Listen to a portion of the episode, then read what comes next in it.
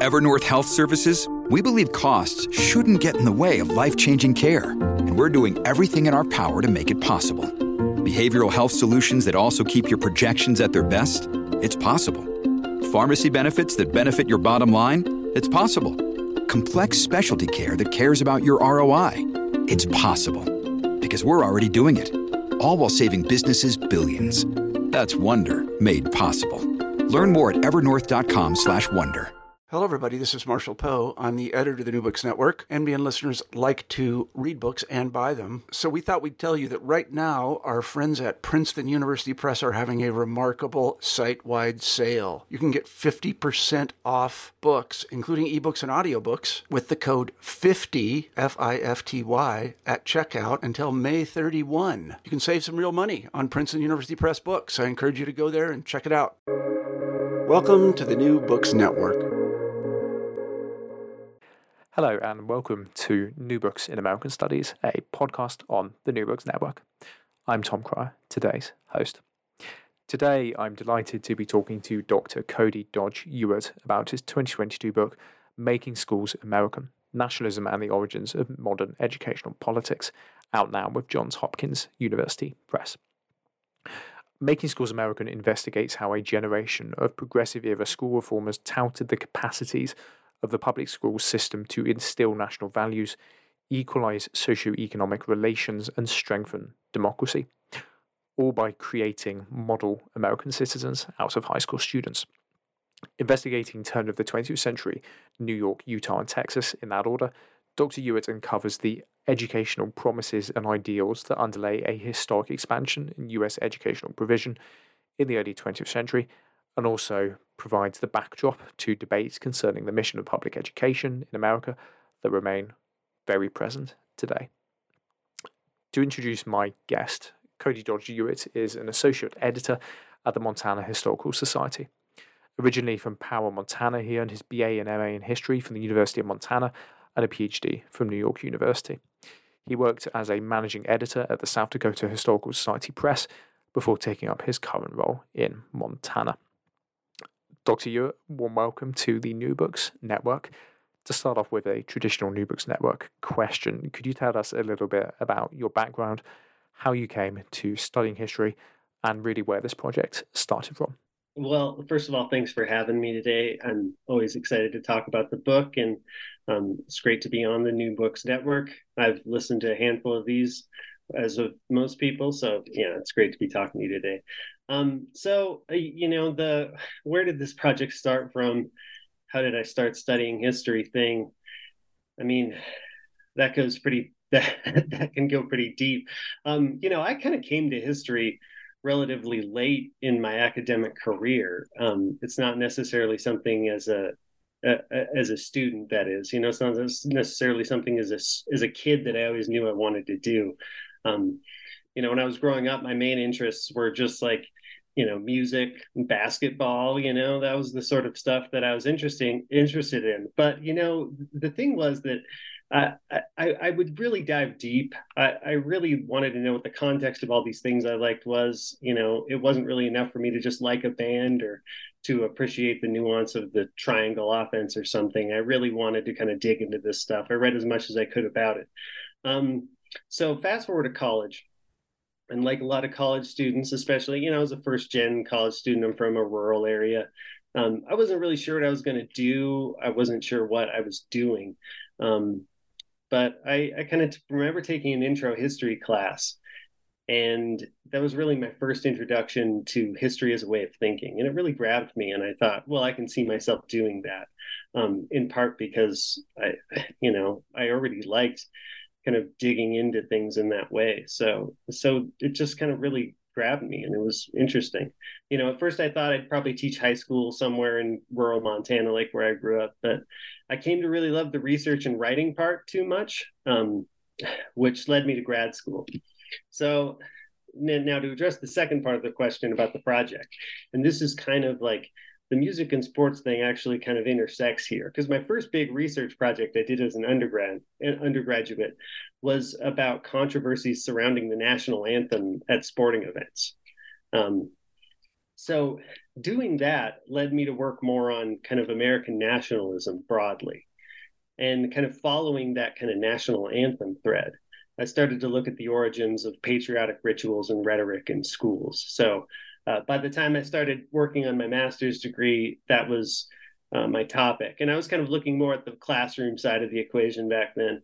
Um, but you know, when I began my PhD program, I started to look outward and kind of think about how communities, parents, and reformers themselves really viewed these practices and how they fit into this broader story of progressive school reform. So that's the kind of soup to nuts um, version. Great, that's fantastic to hear. Um, it's always amazing to hear. Um, the varied routes by which people come to this and really exciting to hear that background um, you know as you say this book is situated and it's what makes it so powerful it's situated in a point where as many students of american history will know these debates about american nationalism are absolutely everywhere what it means to be american who's american who's un-american to kind of start us off thinking about this project making schools american could you talk us about why nation building seemed so important to these people, to these historical actors at this time, again at the turn of the 20th century, and how your project and how considering the role of schools in these kind of debates, um, you know, sheds a different light on this kind of traditional um, uh, understanding of the era? Yeah, well, uh, uh, and, and that's that that's great too. That's a great question. I mean, and so for one, it, this is a transnational story, right? I mean, this is, after all, uh, the age of nationalism. Um, European governments are also pouring a lot of effort into schools and citizenship training, into school systems. And so, educators in the US, um, in addition to just people in the US generally, they see that clearly. But, you know, on the education side, they lack these sort of centralized national school systems that they have in Europe. Uh, Americans have this sort of patchwork system that's very kind of state focused, local. Um, so they have this sort of challenge of sort of making kind of a coherent national citizenship training program out of this, out of, out of, you know, again, this patchwork that we have in America. Uh, so that's kind of the important educational context. And of course, yeah, there's these massive changes happening in every corner of the country. There's these huge de- demographic and economic shifts, obviously, in sort of the Northeast and the East Coast. We see that in the form of industrialization, immigration, the the TIONs everyone talks about in the period, right? Um, um, those are two among the many, right? so, so I mean, those are these obvious contexts, but they're also um, they're also raising these big questions about the future of the country and how we kind of make sense of these changes and how we adapt. Um, there's a lot of talk about meeting the challenges of the 20th century. Uh, that's a kind of constant refrain you hear. Um, so, you know, with the immigration question, especially, there's also this angle of, well, how do we make these people and their children into American citizens? Um, the answer almost always, in some way or another, was education. Um, so then, meanwhile, you know, in other parts of the country, in the South, it's not been that long since the Civil War, and there's still this lingering question of how to sort of reincorporate these like rebel states back into the nation. Um, not to mention the kind of fiercely contested question of what, what the role that Black Americans are going to have in that process, especially after the uh, the kind of premature end of the Reconstruction era. So, how do we make sure that rising generation in the South really understands their place in the nation and understands themselves as part of the United States? Um, education, again, is most often the answer to that question. So, out west, there's something else entirely different going on, right? I mean, the pace of settlement and conquest of that region really increases dramatically in the late 19th century. Um, you know, the map of the continental US, as we know it today, is kind of completely filled in by 1920. But in like 1880, that's not the case. I mean, very few of those states were states um, 40 years earlier. So, creating those governments, creating sort of functioning parts of the nation. That's a big question. How do we do that? How do we square that circle? Um, and of course, the pro- that process is also leading to kind of the disp- dispossession of native lands, right? Um, and that's also a crucial thing happening here. And again, education at all angles of this is kind of posited as the answer to both all of these questions. How do you make these new states American? How do you deal with, you know, the so-called Indian question out west? So yeah, there's it's it's you know there's there's to say the least a lot going on, and a lot of it pivots around these questions of nation building um, and meeting uh, you know these challenges posed by the coming century and keeping pace with what people in the U.S. see as their sort of uh, counterparts or maybe even their rivals abroad. Right, great, yeah, and it's it's worth saying I said a question ago about the strengths of this book. Another strength of this book is, as I said in the introduction, covering New York, Utah, and Texas. Those are three states which give very different perspectives on this and very different case studies of this movement. Um, and we'll come to that later. Um, to introduce the work a bit further, I wonder if you could just introduce us to the main historical actors um, in this work. You class them kind of as progressive reformers. But I wondered if you could talk a bit more about what their backgrounds were, why they came to education, and why were they so keen on selling the advantages of schooling, the benefits of schooling. Could you be cynical and say this was kind of a process of justifying their employment, justifying funds, or was there, you know, was this attachment to nation building? more profound and more ideological and intellectual than that. Yeah, you know, it's it's kind of funny because seems like every, uh, and th- I guess this is broadly true of the progressive era too, but it seems like every educator in any sort of position of power during this period saw themselves as a progressive or as a reformer. Um, you don't really see anyone staking their claim on, you know, let's stay the course or you know stasis. There's not a lot of arguments for stasis at the time, right? Um, you know that's why we can call it the progressive era. This was just like a language that people used to describe seemingly everything you know? It was just the way people talked. Um, so seemingly all of these educators are seeing themselves as forward thinking as progressive. Um, and generally when you know i'm talking of the, the actors i'm talking about are often school administrators uh, who you know, likely started as teachers and just sort of climbed the promotional ladder to the point where they're principals, superintendents, uh, state educational officials who sometimes come from just the world of politics. But, you know, often there's some sort of educational background there. Um, so, again, all these people want to brand themselves as forward thinking, as progressive. So, in that sense, yeah, like nation building is important to them. I mean, that's what they see as the point of the entire enterprise. And it's also something that they can use to sort of frame what they do uh, in a way that lends gravity to it um, in the clearest way. Um, you know, schools, as many of them will say, are what's going to lead us into the 20th century, what will allow us allow us to meet the challenges of this rapidly changing world. Um, but yeah to be sure like status is a part of that educate uh, is a part of that equation. Um, and it always has been for educators in the us right? And largely that's because they don't really they've never had a lot of it. Um, you know it's not a high powered uh, position uh, then or as we see still now. Um, so so yeah there's is there a degree of kind of self-aggrandizement going on there with their adoption of this kind of this kind of very broad language? Like probably but i also don't see a lot of evidence of insincerity in the sources. Um, you know I, it's it's very easy to read these things cynical cynically but uh, at the same time i don't think we have any reason to doubt that these people believed their own hype right? I mean seems to me like they really did feel like this mattered. Um, saying schools make the nation, of course, I mean, that's a good argument for job security at the turn of the 20th century.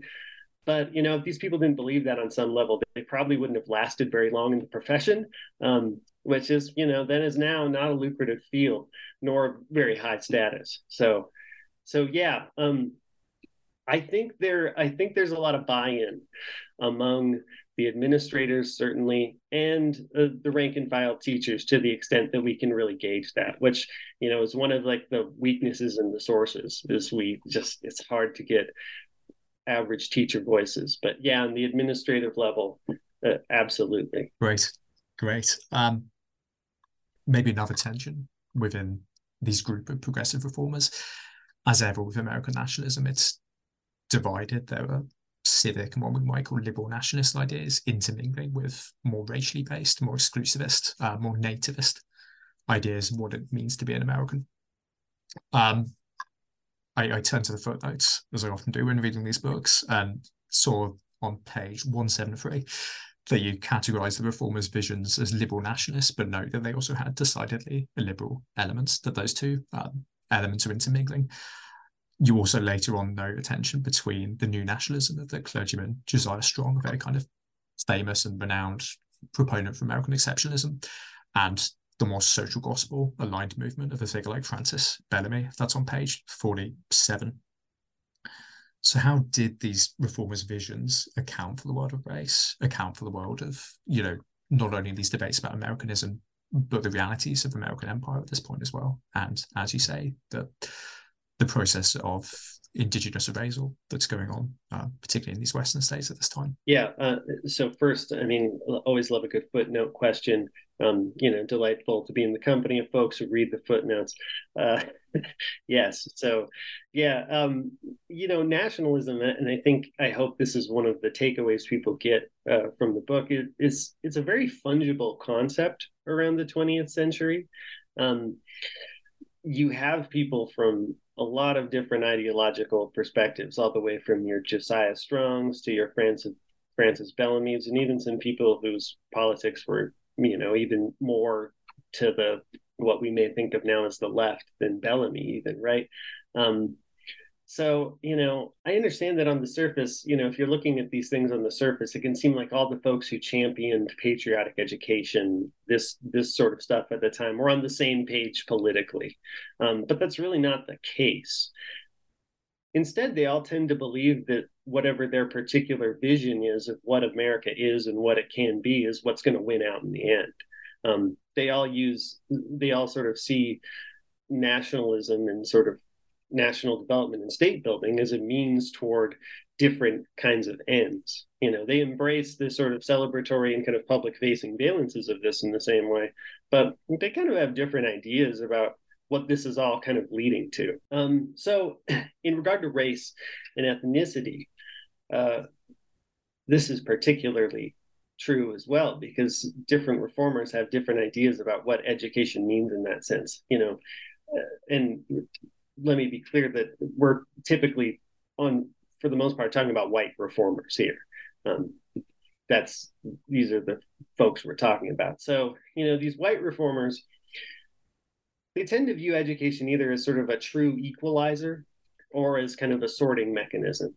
So there's this sense among some educators that anyone, regardless of race or ethnicity, can become an upstanding citizen, a key part of this, you know, democratic public that they're trying to build. However, the catch there is that that generally requires a complete adoption of sort of white Protestant culture, right? Um, these people are not kind of cultural pluralists uh, in any sense. Um, there's definitely a sense of kind of cultural chauvinism, like the superiority of the standard traditional American way of doing things. Um, and then and this is more of your kind of Josiah Strong outlook, maybe. Um, there are those who still wanted racial and ethnic minorities to receive an education, but one that would kind of tailor them for separate subservient roles in society, right? There's no notion from certain corners that like the education we're giving to these different groups of people is going to elevate them to our level, which is the way some people would talk. Um, so both of those strains are kind of at work in the Native American boarding schools, um, right? I think they're a really good uh, lens through which to view both of these ideas at work. You know, when you see these before and after photos that they would show Native students that they would distribute as propaganda, basically, you know, the implication was that we can make these kids white. Um, you know, that's kill the Indian, save save the man. That's the the the quote that always gets used. Um, but at the same time, most of those schools aren't typically giving those students a classical education, right? So while the framing is that like, oh, well, we can take these, we can sort of pluck these kids from their tribes, from the traditional ways of life, and just elevate them into, you know, the finest, most upstanding American citizen. They're not really giving them those kinds of educations, right? They're training them for lives in manual labor or domestic labor. And of course, you know, we know now that those schools were often kind of unflinchingly brutal. These students were in many cases not treated well at all, to say the least. But you know, the public facing side of that was really different. It was like, wow, look at the magic that these people can work as educators. Um, and so public school leaders actually saw that as kind of an inspiration um, of, you know, an example of this is really the transformative power of education at work. So, so yeah, I think that's great, great.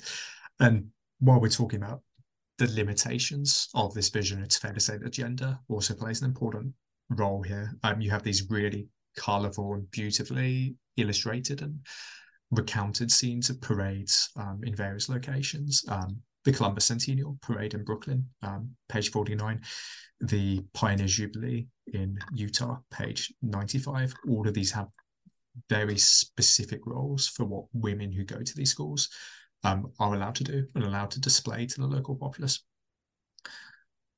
You talk about um, on page 49, quote, the gendered ideal of citizenship.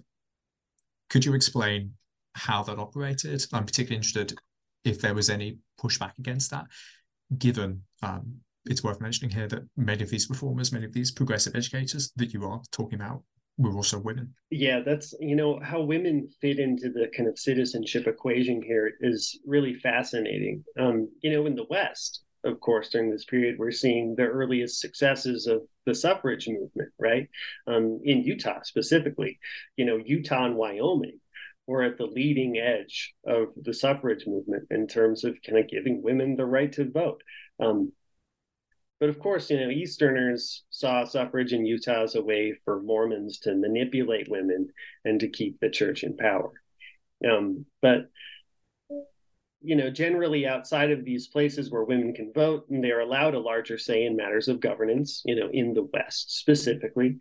The role of women as citizens is framed in terms of their value as future mothers, as homemakers, and to some extent as teachers. So that's kind of what you see in some of these public parades as, or parades as women um, or young schoolgirls, I should say, uh, kind of filling the role as we're the future nurturers, the boys are the future leaders and the soldiers. That's the kind of classic dynamic there. Though, again, the teaching thing is where this kind of becomes interesting because, of course, teaching was one of the few routes that women had at the time to elected office or to serving in kind of important positions of power. And it actually plays a really critical role in advancing the suffrage movement in several states. Um, school suffrage, which was the ability of women to vote on educational issues, uh, in many cases preceded full suffrage. So, you know, this stereotype of women as nurturers, as kind of natural teachers, is actually something that leaders in the suffrage movement could use to their advantage because women could prove their sort of civic competence by serving on school boards and as you know city county state school leaders. Um, you know i don't get too much into that in the book but i mean that's that's part of what's happening here. I mean that's part of the dynamic that we see with um, some of these women school leaders right? It's this is a way to sort of assert authority and competence while still sort of fitting into that larger uh, perception of you know women's sort of proper role in society. And you know that actually that sort of opened those doors in a different way.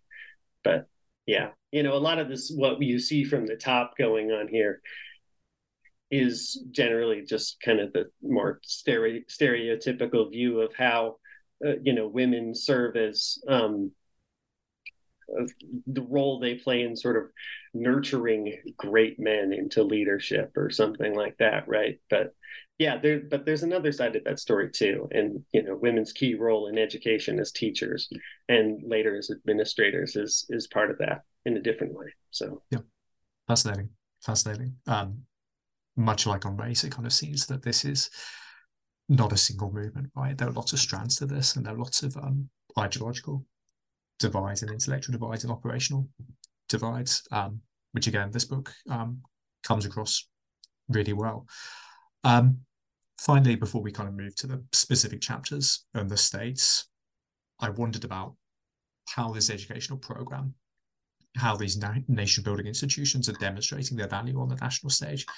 As I said in the last question, there are lots of points in this book where you, you take the reader to these big parades, these big state days, these national holidays, George Washington Day in Salt Lake City, the Columbus Centennial, as I mentioned earlier, and really interestingly, Arbor Day, which is quite a unique holiday in that it's set up to promote arbor- arboriculture, even uh, in Nebraska, and then becomes kind of this patriotic ritual.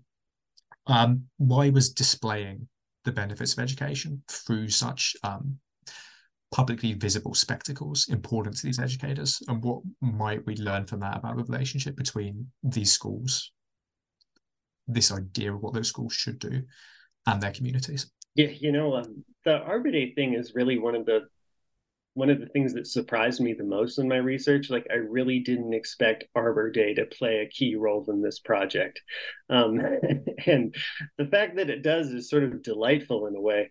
Um, uh, but you know, I mean, Arbor Day is just it, it it's such a it, it it's kind of back to that very original purpose now. It's just like you go plant some trees right? So to see that there's this sort of moment in time this extended moment in time where it's this very very important part of this larger movement uh, was really fascinating for me. And you know i hope that people that read the book kind of enjoy that stuff because i really liked writing it. Um, but uh so you know in the really common school days right in the early 19th century educators, you know, had a tough time getting parents to care about schools and to even kind of come visit the school. Like it was sort of pulling teeth. You know i'm i'm reviewing this new book. This it's a it's a it's a pretty great book by wade morris. It's called report cards a cultural history. Um so sort of spoiling my review here uh, by saying it's it's it's interesting and good but um, but he points out in the first chapter of the book that that's actually one of the main reasons that the report card is invented right? It's a way of sort of bringing the school to parents to sort of say hey here's what's going on here um, and here it is in sort of a very understandable way like here's how your kid is doing and that kind of worked to get you know some interest going on there and of course it also helps get parents on the side of the teacher um, because they can see it from the teacher's side, you know, how the kid's doing, right? Um, but but you know, because they because they often didn't care before they had kind of tangible ways of seeing that, right? So along those lines, these school celebrations develop as a way to sort of promote the school and to cast what's going on there in a positive light. Um, you know, you can showcase students' work, you can show them, you know, doing fun presentations and doing things for the community and that sort of suggests that hey, maybe this isn't such a bad thing after all. I mean, they also really help cast schools as community centers, which of course is a role in a, lot of communities that mainly churches filled before. So as a result of the school being this kind of community center, that can bring together folks who might otherwise stick in their kind of particular church community together. Um, so, so it sort of has that sort of effect you know the arbor day uh, things are a great example of this too right? Because they serve a dual purpose. They beautify the school grounds. You plant trees makes the school it looks makes it look better. Um you know it's kind of funny. You see some of these older pictures of schools when they're first built and often it's literally a building in the middle of kind of a barren field. Uh you know these old school photos are really striking. Um so, you know, Arbor Day tree planting, it sort of just helps make them look like cozier environments. It looks nicer and it brings people over. And, you know, they would often sing patriotic songs. They'd fly the flag. They would do things like that to sort of also, you know, again, signal that there's there's a bigger thing going on here too. Um, so yeah, it, it's a way to signal that there's this broader this broader project that we're all a part of by sending our kids to school and you know tellingly now hey look you're you're at the school and look there's a big american flag flying atop the building now, right? So it's a very local institution. It serves a local pur- pur- purpose, but um, it also helps make clear that there's a bigger picture thing happening here too. So great, great. Um, yeah, as I said, to do the parades, the spectacle, and I'm glad you enjoyed writing it because it was really good passage to read and really exciting to read as well. The spectacle really comes across um, in this book, um, and that Arbor Days. yeah, the the bit that most surprised me as well. Um, not knowing about the intricacies of Nebraska politics, um, so it's really exciting to read about that. Um, to kind of move to the individual states you move through, um, to talk about maybe chapters three and four. Um, you've kind of opened the story by talking about New York, where a lot of these discourses, a lot of these ideas come from. Then you turn to Utah, um, which has an exceptionally successful public schooling system, public schooling project um, in the late 19th century that you argue fulfills a very specific purpose. Um, it celebrates the state's reputation. Um, it celebrates the capacity of Utahns and specifically the Mormon population there um, to show they're American, right? That there are American ideals, American institutions growing in the state. Could you briefly, and I know this is quite difficult to summarize quickly, um, tell us about what's going on in the educational politics of Utah and kind of maybe why you chose that case study and what that case study reveals about this wider national um, school building effort. Yeah, you know, I, I wish I had um I wish I had kind of a sophisticated rationale for why I, I chose Utah here. Um, and it, but I can say it was really just a hunch. I, I thought I thought, man, I wonder what's going on. I bet Utah is would be interesting here. Um, you know, not really knowing, right? I, I, I, knew I needed, I, I knew I wanted to go west with the study, study, and I wasn't sure exactly where to go. I was like, well, California's been done a lot, you know, let's let's think of something interior. Um, and so I just, I've always been fascinated by Utah. It's just, you know, I think the story of Utah, if you're thinking about individual state stories, is is really unique in American history because of the outside role of the Church of Jesus Christ of Latter day Saints in the state, right? So I just kind of had a hunch that maybe there'd be something here. And so just when I started looking, it became clear like, oh yeah, this is this is perfect. Um, Utah's piece in this story is turns out to be really fascinating. Um, so in the territorial days, there's no centralized public school system in Utah territory. Now, that's not to say there aren't any schools or or that there aren't any free schools, but they're generally known to be local schools that are affiliated with the church, that is the the LDS church, which is by far the kind of dominant institution in the state socially and politically. And I mean the territory at the time, the territory which would become a state. Um, so for Utah to earn statehood, uh, there's some conditions it has to meet because there's this whole matter of polygamy that needs to be resolved. Um, and Easterners are very up in arms about the sort of known practice of polygamy among members of the church. Um, so, so that's part of it. But you know, creating a centralized school system also turns out to be a condition of this.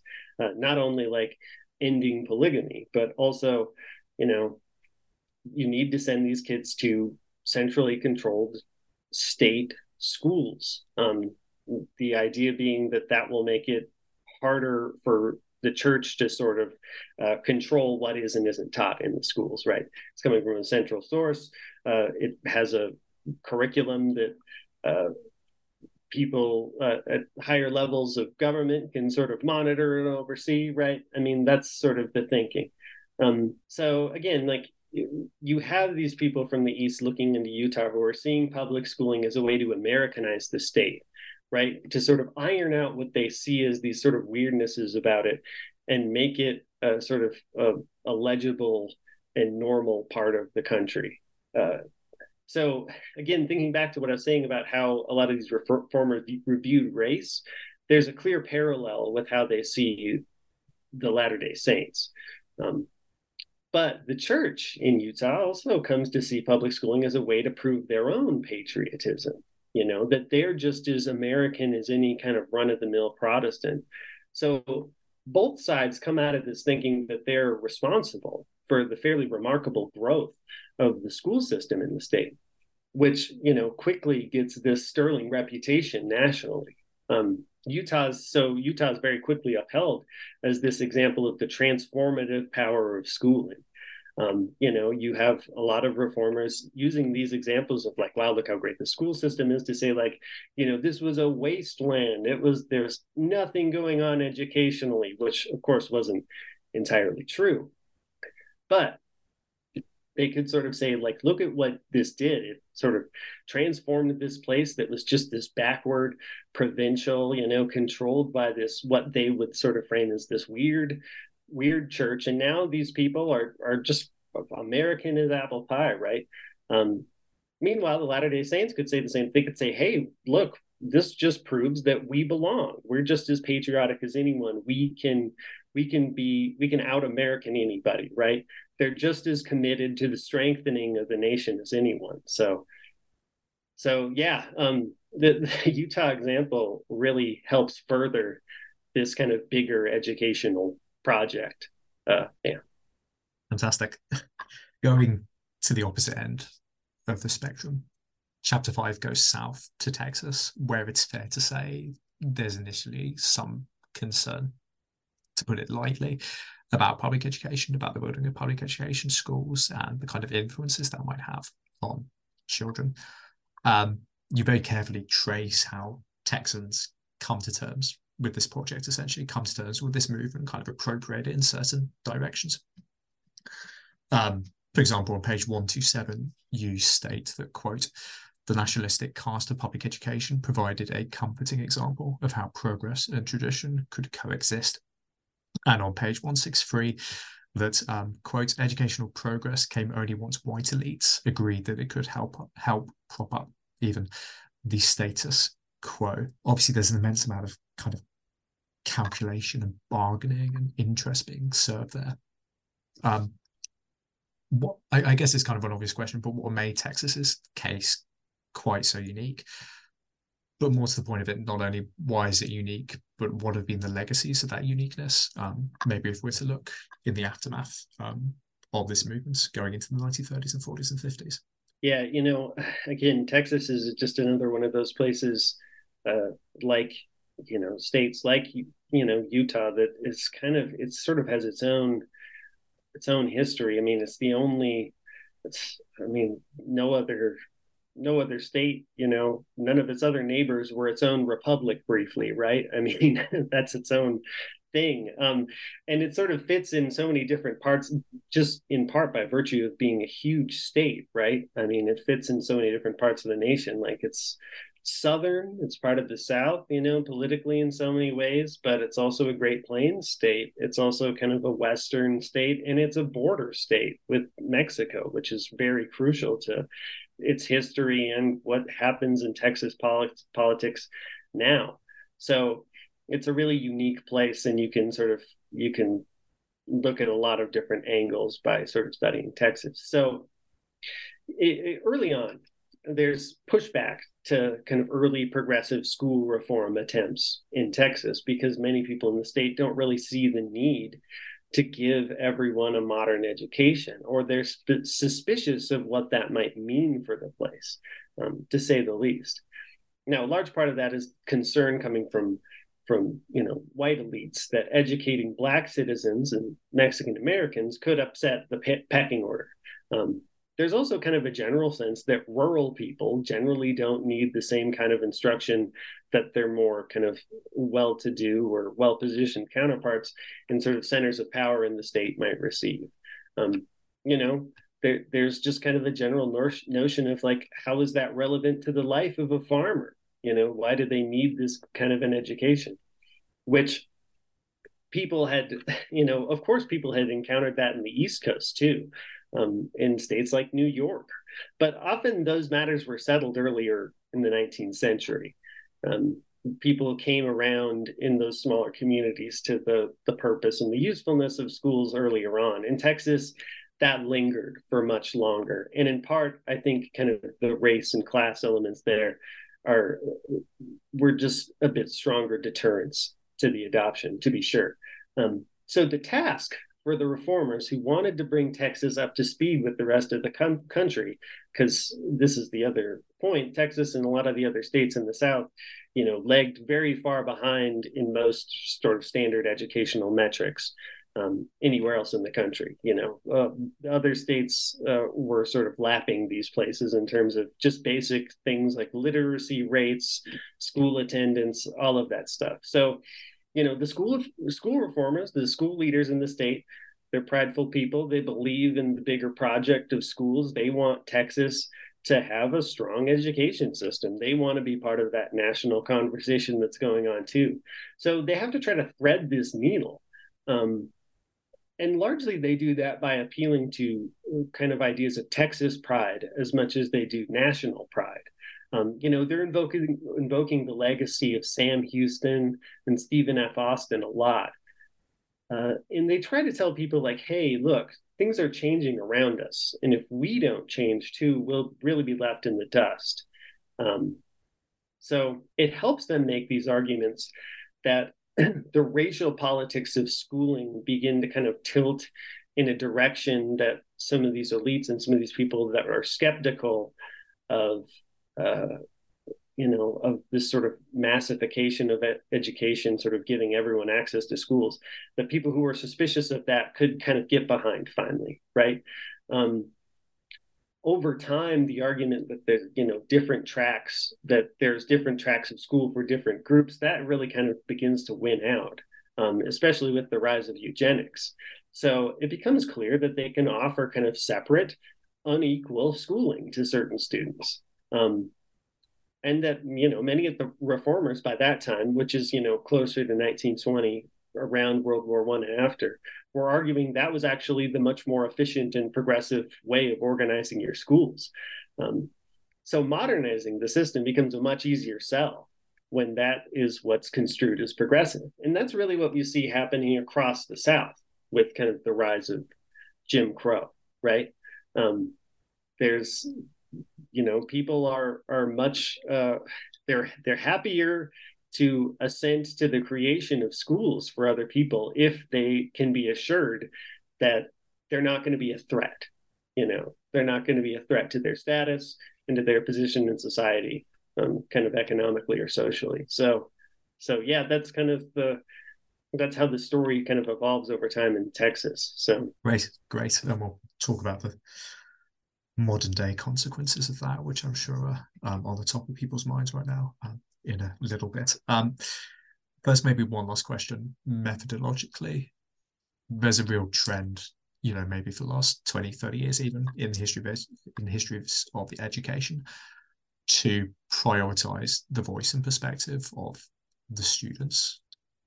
I'm wondering how does this process, this initiative, this project look different from the eyes of students, and particularly maybe um, if you could kind of speculate the generation that go in these schools they come to power and political and economic and academic prominence during you know the 1930s and 1940s the most um, profound era of american um, intervention in the world. And america asserting itself in its ideals and nation building on the international arena I, I do wonder if that's at all a coincidence or if um, this nation building project that you're talking about has a direct influence on its on the children receiving it and what they go on to do after they finish their education? Yeah, and, and that's a fantastic question. And it, and uh, honestly, I wish I had a clearer sense of that. Um, again, it's a source problem to some extent, but you know there are some con- conclusions we can draw out of that. You know, at the very least, the degree to which nationalism comes to kind of permeate just the day to day practice of schooling and the language of schooling during this period makes it a relatively easy transition for schools to mobilize during wartime, right? To sort of recast what they do in the context of supporting the nation, of supporting war, these war efforts broadly. So I think that we we can say pretty clearly that is it. That is a legacy of this. But you know, I, I'm sort of wary of drawing conclusions about how what students may have learned in the classroom might have conditioned them to be to be more eager to you know support war efforts or to support certain political positions over time or to even kind of shape their view of america as it relates to the rest of the world. And part part of you know my hesitance there is just that you know we, you know we kind of know that kids don't tend to buy everything that their teachers are selling them. You know, there's there's also that gut thing that we know is true having been kids and knowing people who are kids today, right? They're often quite skeptical. Um, and they're also good at knowing just what they need to say to get done with whatever they're doing, right? They you know you know what to say to get through it to get the grade or to just to just get to get out of there. Um, so you know even when you have student papers when when i would find these things uh, you know I, I rely on a student newspaper a lot in one of the chapters right? Um, and they're full of this patriotic language right but it's hard to sort of say definitively like this is what they felt this is what they believed. You know they might have just been parroting what they felt what they should say or what they heard other people saying. Um, to the extent that stuck with them is kind of really hard to gauge. So yeah hard to draw definitive conclusions. Though the funny thing is i kind of did that in my master's thesis. You know i kind of remember writing something to that extent. Uh, you know mid 20s over confidence i suppose but you know so i'm walking that back a little now. You know if you google if you google me and find my master's thesis you'll probably see what i'm talking about. Uh, so i'd implore you to read the book instead. Um, but yeah but i definitely I, I, it's it's still a great question and i think it's absolutely something worth examination. Um, uh, and it's a source there's absolutely a source problem to deal with there but um, that's that's an angle on this that i think people people would be wise to look into more in the future. You know, what what exactly did kids take away from this, and if anything, you know, how important were schools versus just kind of parental community influences, cultural, you know, influences in sort of shaping those worldviews. Uh, that still is an open question that we have, right? That's a big debate about schooling. Um, so, yeah, that's the best answer I can give. Completely. Um, of course, there's a lot of talk, um, given Jarvis Givens' recent amazing book on the fugitive tradition and kind of what people can accept or reject from education. Um, so I think that's a wise position to take. Um, inevitably, we need to talk about how this connects to the modern day. Um, your epilogue goes quite a bit into this. Um, you argue, and this is page 164, that, as many of us who follow American politics, and American history might know, schools currently have a starring role in modern politics. They're often the key battlegrounds for all kinds of debates um, in a polarized nation. To kind of concretize that in the context of this movement, what do you see as the specific legacies of this movement today? How does that link up to these present struggles? Um, and you know ultimately looking at back looking at the state of american public education today do you think the reformers would like the picture they see at the moment? Do you think they would have considered that this was more success or more failure um, in their initial goals um, as we said at the beginning to elevate the quality of politics and ease social tensions? Right. Um, you know that you know, on the one hand public schools have become such a huge part of American life now in a way that would have been hard for even, I think, their biggest boosters to imagine around the turn of the 20th century. You know, from kindergarten all the way through high school, sometimes even pre K. You know, we spend so much of our lives in schools, and conversations about schooling are, are such a big part of it's just in the air. It's such a big part of our lives. Um, you know, even for people who are out of school, for people who don't have kids, like schooling is is huge. It's in the air, and it's it's also you know more people go to school for longer periods of time, and yeah, it's it's it's a really amazing change, um, and that's definitely a legacy of this era, era right? Um, but yeah, you know, obviously we haven't stopped arguing about schools, certainly, um, nor have they unified us politically, right? Um, again, this is something you connect connects to, you know, you name it in terms of movements in the progressive era, right? They're all sort of cast in these sort of utopian terms. You know, if we adopt this change, everything's going to be you know this is going to solve it right i mean you know prohibition whatever that was always the sort of implication um that was the way they thought and of course you know that hasn't happened right i mean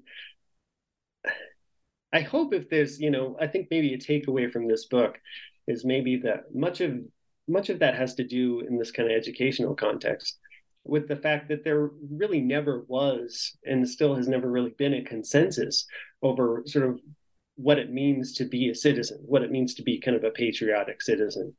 Um, and I hope that kind of comes through. You know, nationalism, I think, for these reformers really worked as a framing device for school reform and as a uh, as kind of something they could rally behind, precisely because it was a big tent, uh, not because it signaled a specific set of values or ideas. Um, and so we still grapple with those questions in schools, right? They and that's why they're kind of still these they're still ground zero for so many kind of culture wars over what it means to be an American.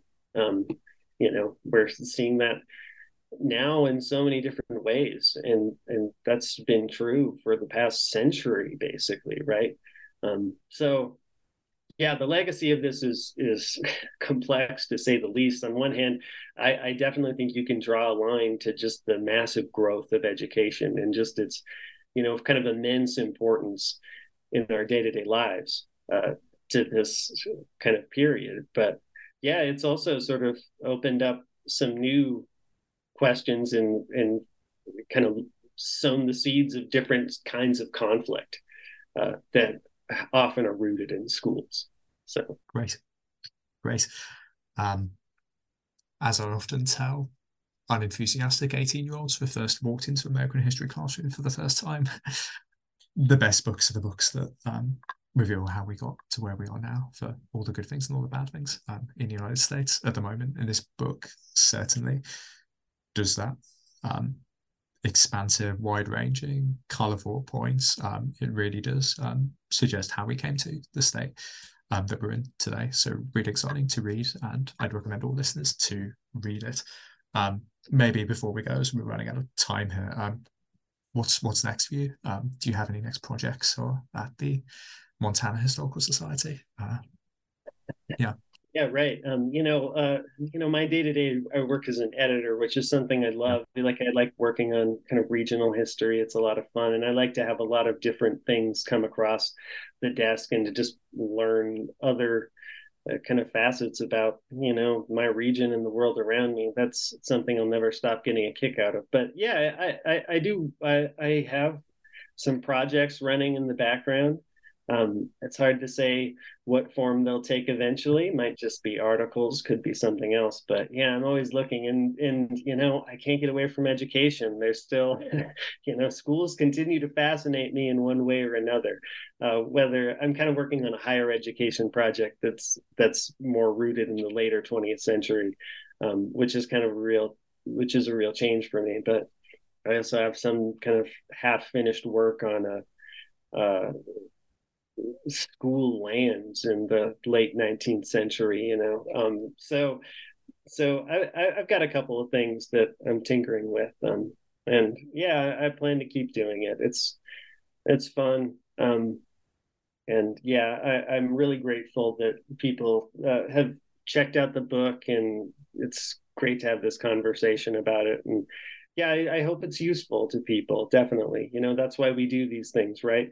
Um, we understand the the value of the conversation and we want to we want to be able to contribute to it you know as a way to thank the people who who did it before us. So yeah that's kind of our way of paying it forward in one way or another. So yeah um no no i'm grateful. Um so and really appreciated the chance to talk to talk about it today. Great thank you. That's a wonderful note on as we consider ourselves in this tradition all those implications for it. Um as I say, Making Schools American Nationalism and the Origins of Modern Educational Politics um, out now with Johns Hopkins University Press, came out last year. So available to purchase this very minute. Uh, Dr. Ewert, thank you very much for your time today. Um, thank you for your wonderful questions. Um, congratulations on the book. And yeah, thank you for spending time with us today and uh, giving us your wisdom and knowledge. So thank you.